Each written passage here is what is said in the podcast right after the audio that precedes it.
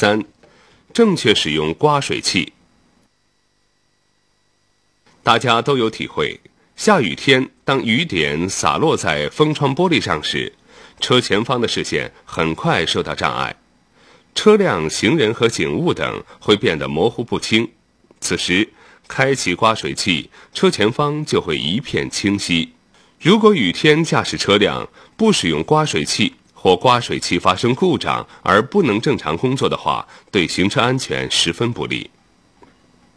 一、雨季来临或大雨之前，应检查汽车刮水器是否能正常工作。二、根据雨量大小选择雨刮器的档位，绵绵细雨时应间歇地使用雨刮器。三、暴雨天，急速而大颗雨点打在风窗玻璃上。刮水器的运动再快，也难刮净雨水，致使驾驶员的视线受到障碍。为了确保行车安全，应立即停驶。